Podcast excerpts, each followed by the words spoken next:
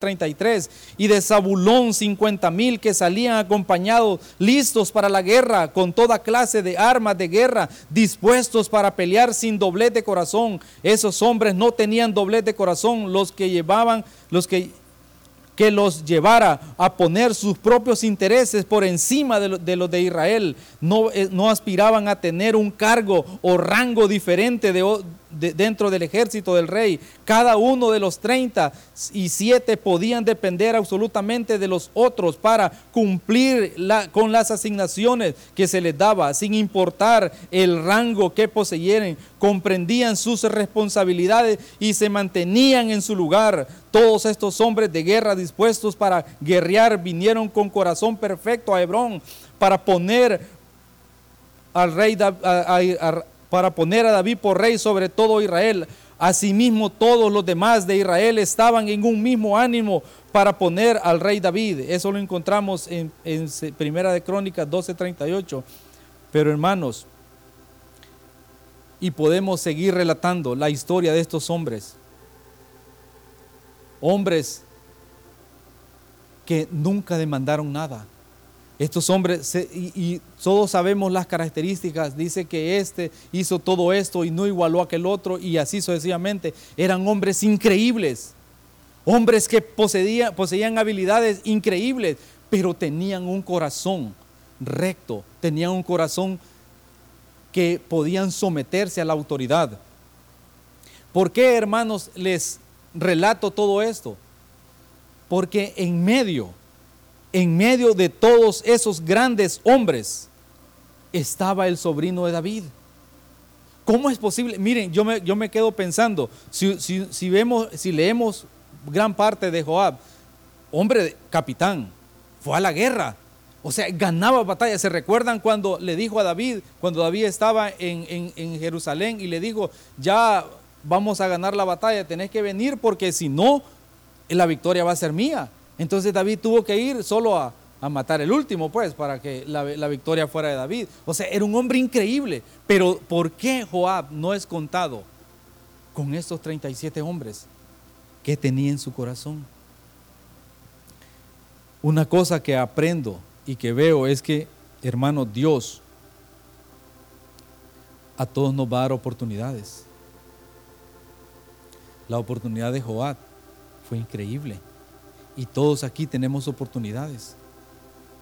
Joab tuvo la oportunidad número uno de caminar, eh, bueno, era familia del rey. Dos, caminó con él. Tres, estaba rodeado de esta clase de hombres sin doblez de corazón. Pero su corazón no era recto.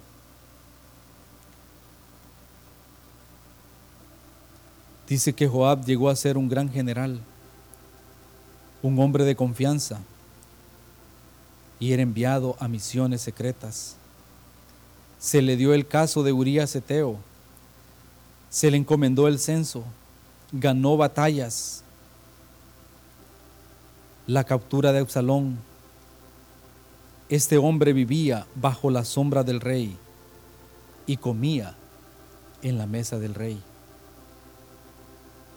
¿Qué confianza tenía este hombre o el rey, qué confianza había depositado en este hombre y viceversa. Si vemos, David es un tipo de nuestro rey celestial.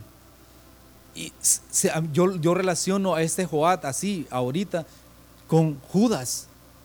¿Cuántas oportunidades le dio nuestro Señor Jesucristo a Judas y él desaprovechó? Lo mismo Joat. Hermanos, Estamos hablando de dos épocas diferentes, pero probablemente nosotros de alguna otra manera hemos tenido la oportunidad de caminar con santos hombres de Dios. Hemos tenido la oportunidad de tener encuentros frescos con el Rey de Gloria. Pero ¿qué estamos haciendo con esos encuentros? ¿Iremos a terminar bien la carrera? ¿O seremos como Joad, anhelando otras cosas? Joab tenía un montón de problemas, hermanos. Viendo cómo eran los valientes de David, hombres esforzados, unidos sin doblez de corazón, Joab no era leal, no era obediente, no amaba la presencia del rey. Es más, él anhelaba estar al nivel del rey. ¿Y por qué les digo esto? Porque si ustedes se fijan, cuando el rey ya está anciano, se ve como que quiere servir al rey de poca gana. Y cuando el rey muere, dice que él hace componendas con el hermano mayor de, de, Salomón.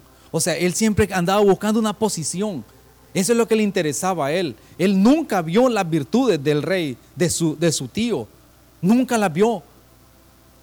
Él anhelaba otras cosas. Y ese, ese, ese tipo de problema es que lo llevaron continuamente a cometer un montón de errores.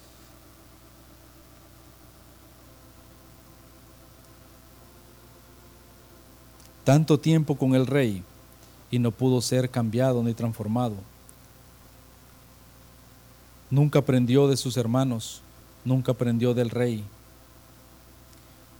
Y ya sabemos el final de Joab. Y saben que el rey David escribe esto y dice, y yo soy, débil, y yo soy débil hoy, dice, aunque ungido rey. Y, y estos hombres, los hijos de Sarbia, son muy duros para mí, dice. Jehová del pago al que mal hace, conforme a su maldad.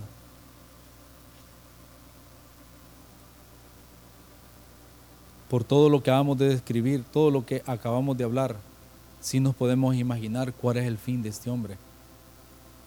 Pero antes de irnos al fin de este hombre, hablemos un poco del otro.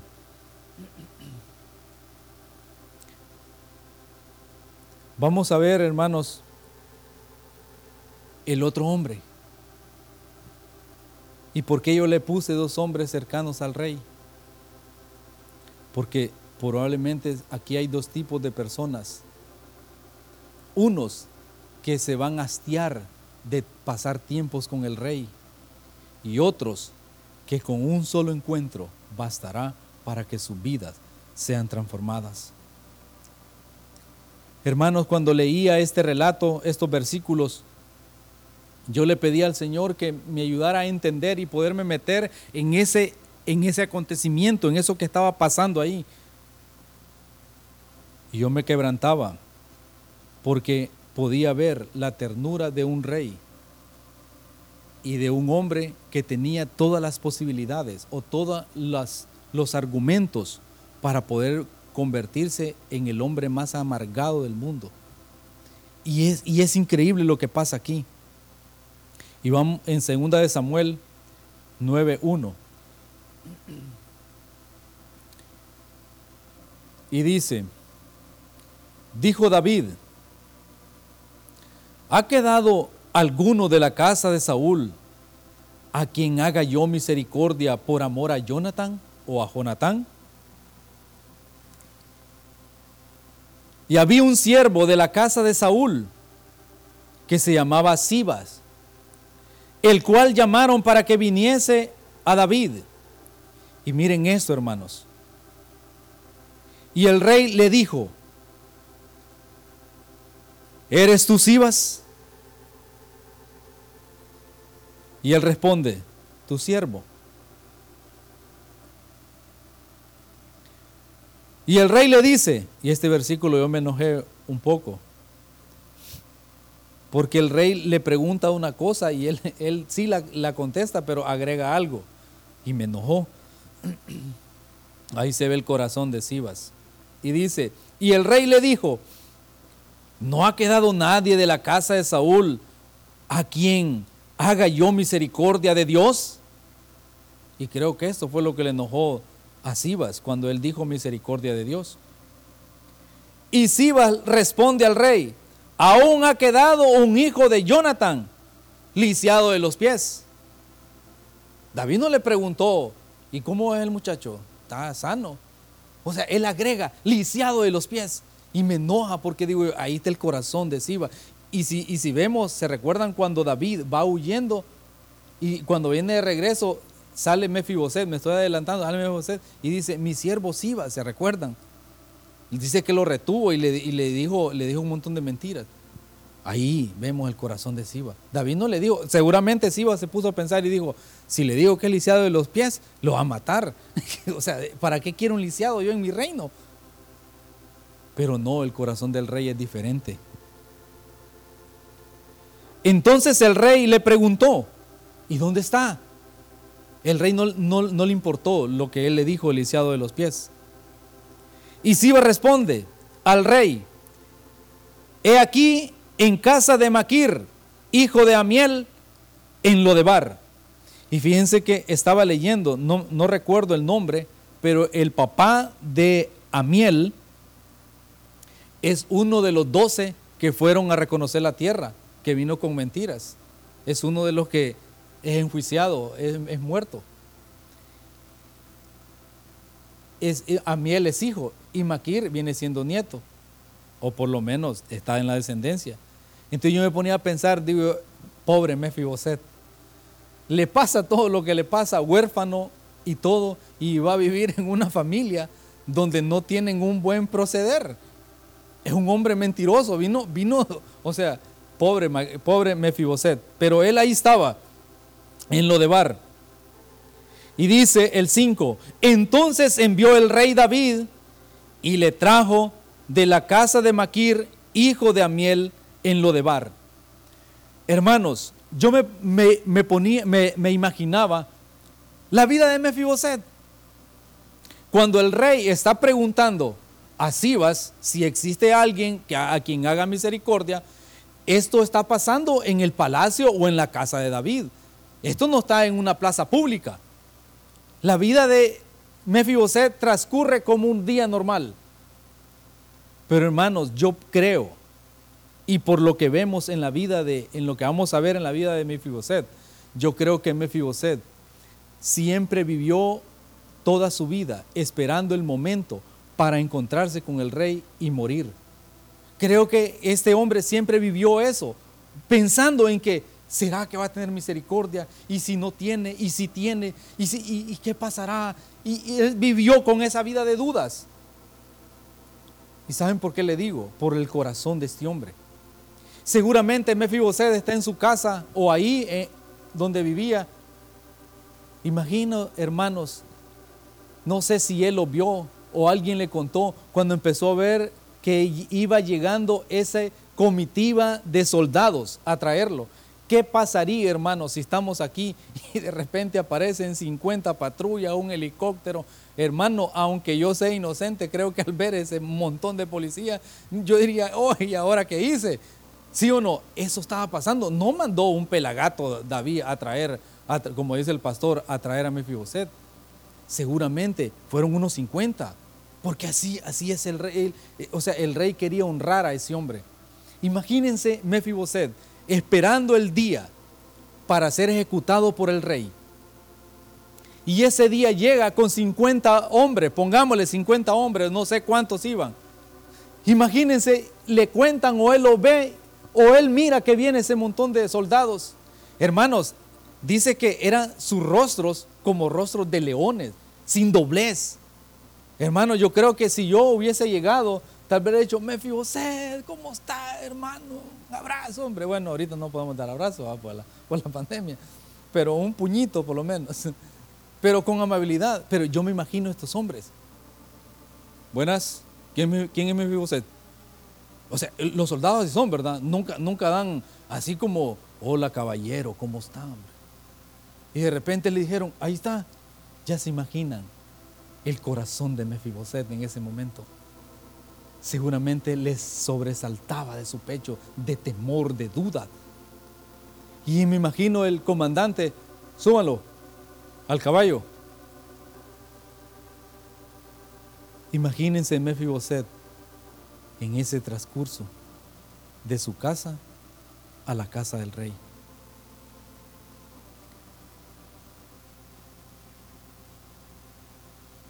Y dice el versículo 6,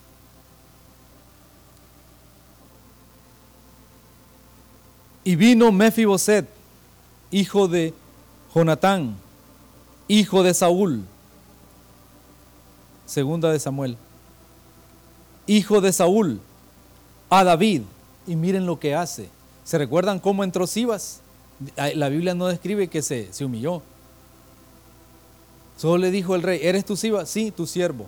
Pero miren lo que hace Mefiboset. Esto es lo que pasa con un corazón que ha sido tratado, con un corazón que ha sido moldeado, un corazón que ha pasado un montón de cosas. Como dijo alguien, a mí me pasa de todo y es por misericordia.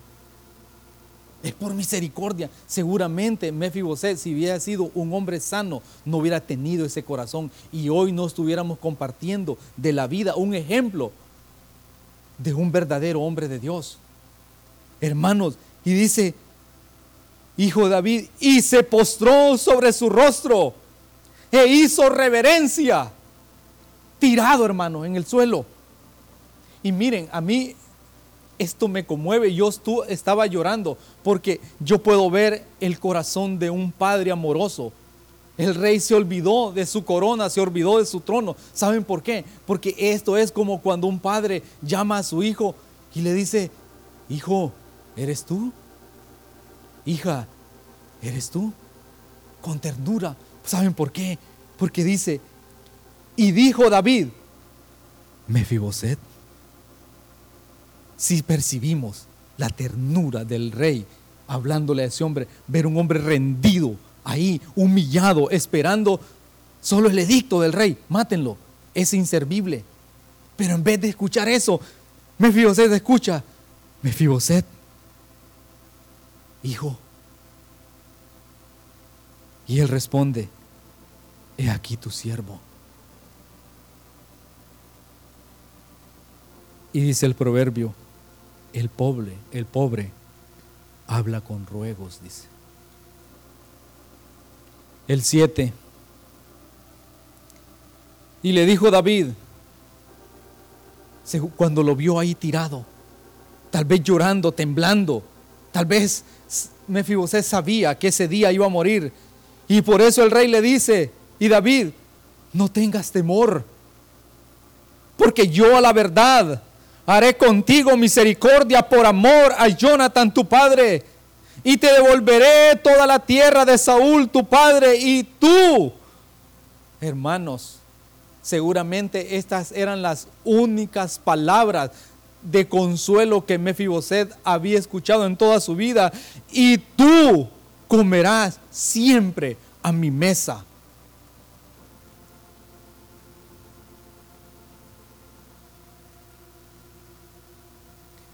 Y miren la respuesta de Mefiboset.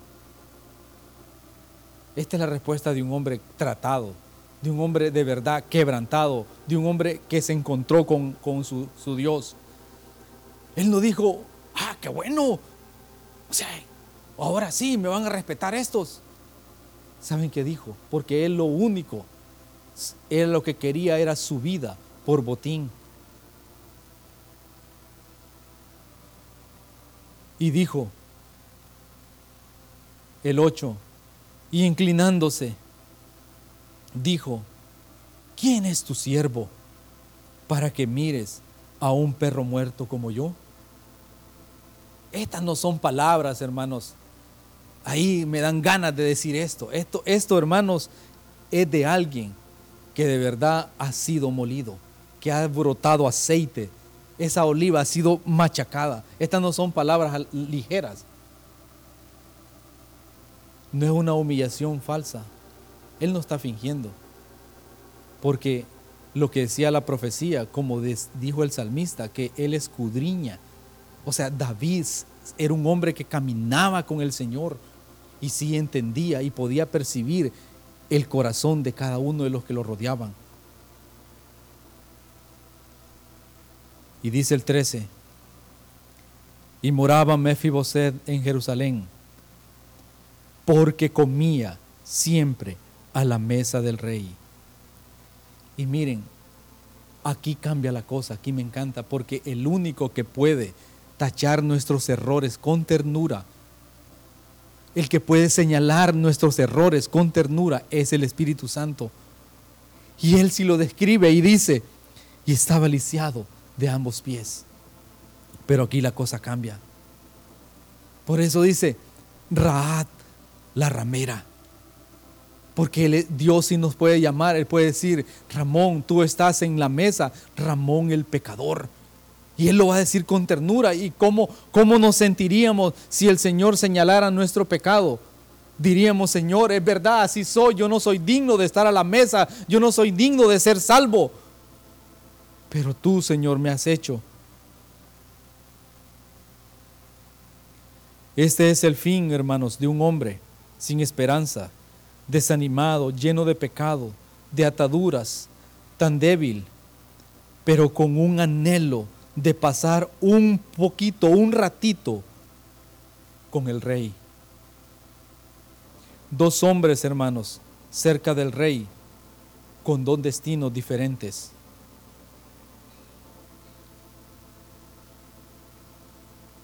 Si somos cojos, hermanos, mancos, si tenemos problemas y creemos que ya no tenemos esperanza, quiero decirle que el rey siempre tiene lugar ahí. Todo depende de nuestro corazón.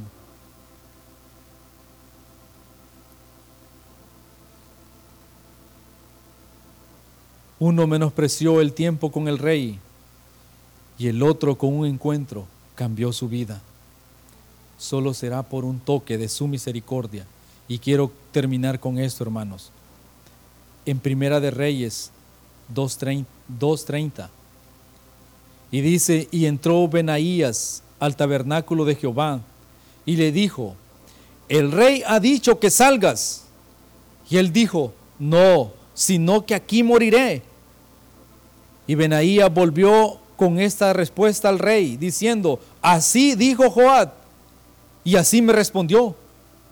Y el rey le dijo, haz como él ha dicho, mátale y entiérrale y quita de mí y de la casa de mi padre la sangre que Joab ha derramado injustamente.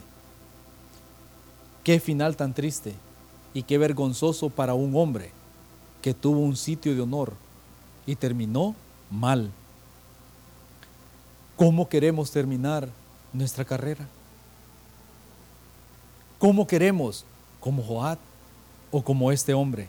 Y dice el 7, solo voy a leer otra vez. Y dice el 7, y dijo David, no tengas temor, porque yo a la verdad haré contigo misericordia por amor a Jonathan tu padre, y te devolveré la tierra de Saúl tu padre, y tú comerás siempre a mi mesa y moraba Mefiboset en Jerusalén, porque comía siempre a la mesa del, del rey y estaba lisiado de ambos pies. ¿Qué final? Terminó comiendo de la mesa del rey, siendo uno de los hijos del rey, porque así es el corazón de nuestro Rey Celestial. Todo depende de nuestra actitud Pongamos de pie, hermanos, y cantemos que sea fiel.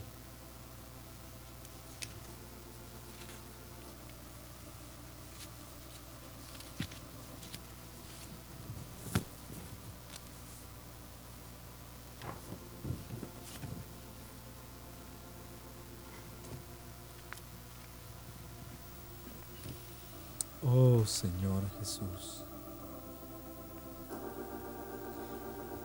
que seamos fieles, Señor. Y que alcancemos, Cordero, lo que tú tienes para nosotros. Ayúdanos a entender, Padre, que solo es por tu misericordia, que no es por nuestras habilidades, Señor, no es por nuestra inteligencia, no es por nuestra posición económica, Señor es por lo que tenemos en nuestro corazón. Ayúdanos, Cordero, por favor, a ser fieles y terminar la carrera, Señor, con gozo. Por amor a ti, oh Espíritu Santo, quita todo eso que estorba para que avancemos, Señor.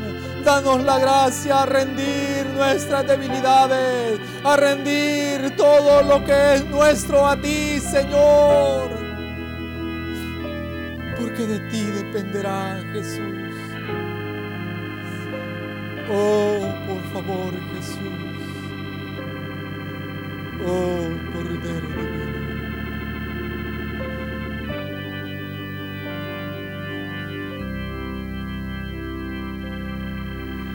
Que sea fiel,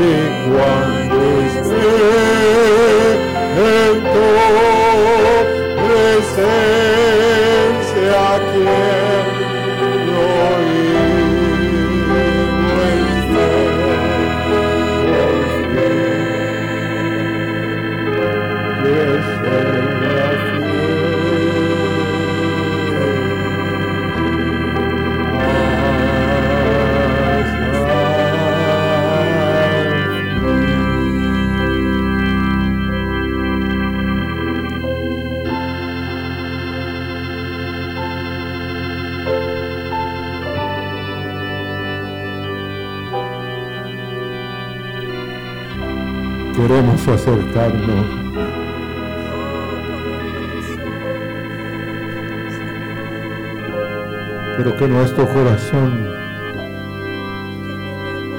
se rinda, Señor. No solo acercarnos en nuestra presencia, en tu presencia, sino en nuestro corazón. Porque tú examinas esta noche a hombres, a mujeres, que han estado en la mesa del Rey, Señor. Que han estado, Señor, comiendo de la mesa del Rey. Y uno escogerá, Señor, igual que Judas salir y entregar a su maestro. Y como Joab, Señor, no amó, Señor, al Rey no amó aquel Señor que le había provisto, Señor, estar cerca del Rey.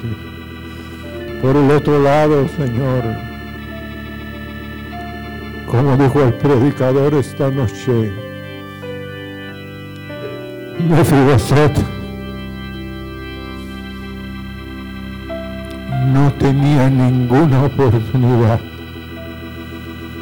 David mismo había dicho que ninguno en uno de los salmos lisiado, Señor, que tuviera un pie más corto que el otro, una mano, un ojo, un oído, no iba a entrar, Señor. ¿Cómo fue posible que el corazón de David, Señor, fuera cambiado?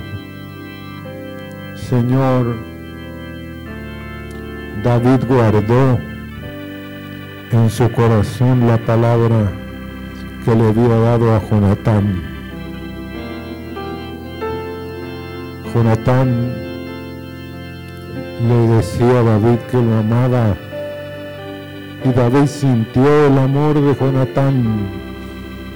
Y Señor hizo una promesa de no levantarse con la descendencia de Jonatán, Señor. Y este hombre, Señor, comió los hijos del rey posiblemente tenían muchas preguntas, pero estaba muy cerca del rey. El rey no oía, Señor, porque quería oír el corazón de Mefiboset. Y él sabía que se inclinaba, que reconocía que no merecía estar en la mesa del rey y hasta cuando Señor se quedó en Jerusalén, porque Siba no narvado un caballo o un asno para él. Señor y el rey le prometió a Siba todas las tierras y cuando se lo dice a Mefiboset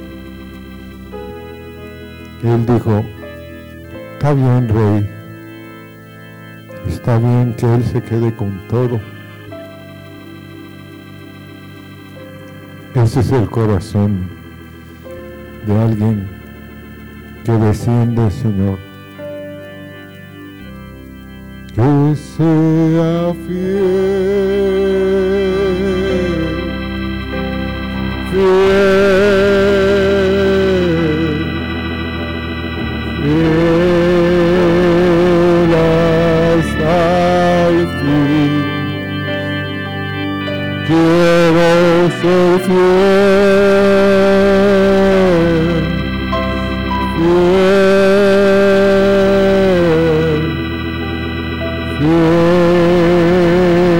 ela está em fim. E quando estou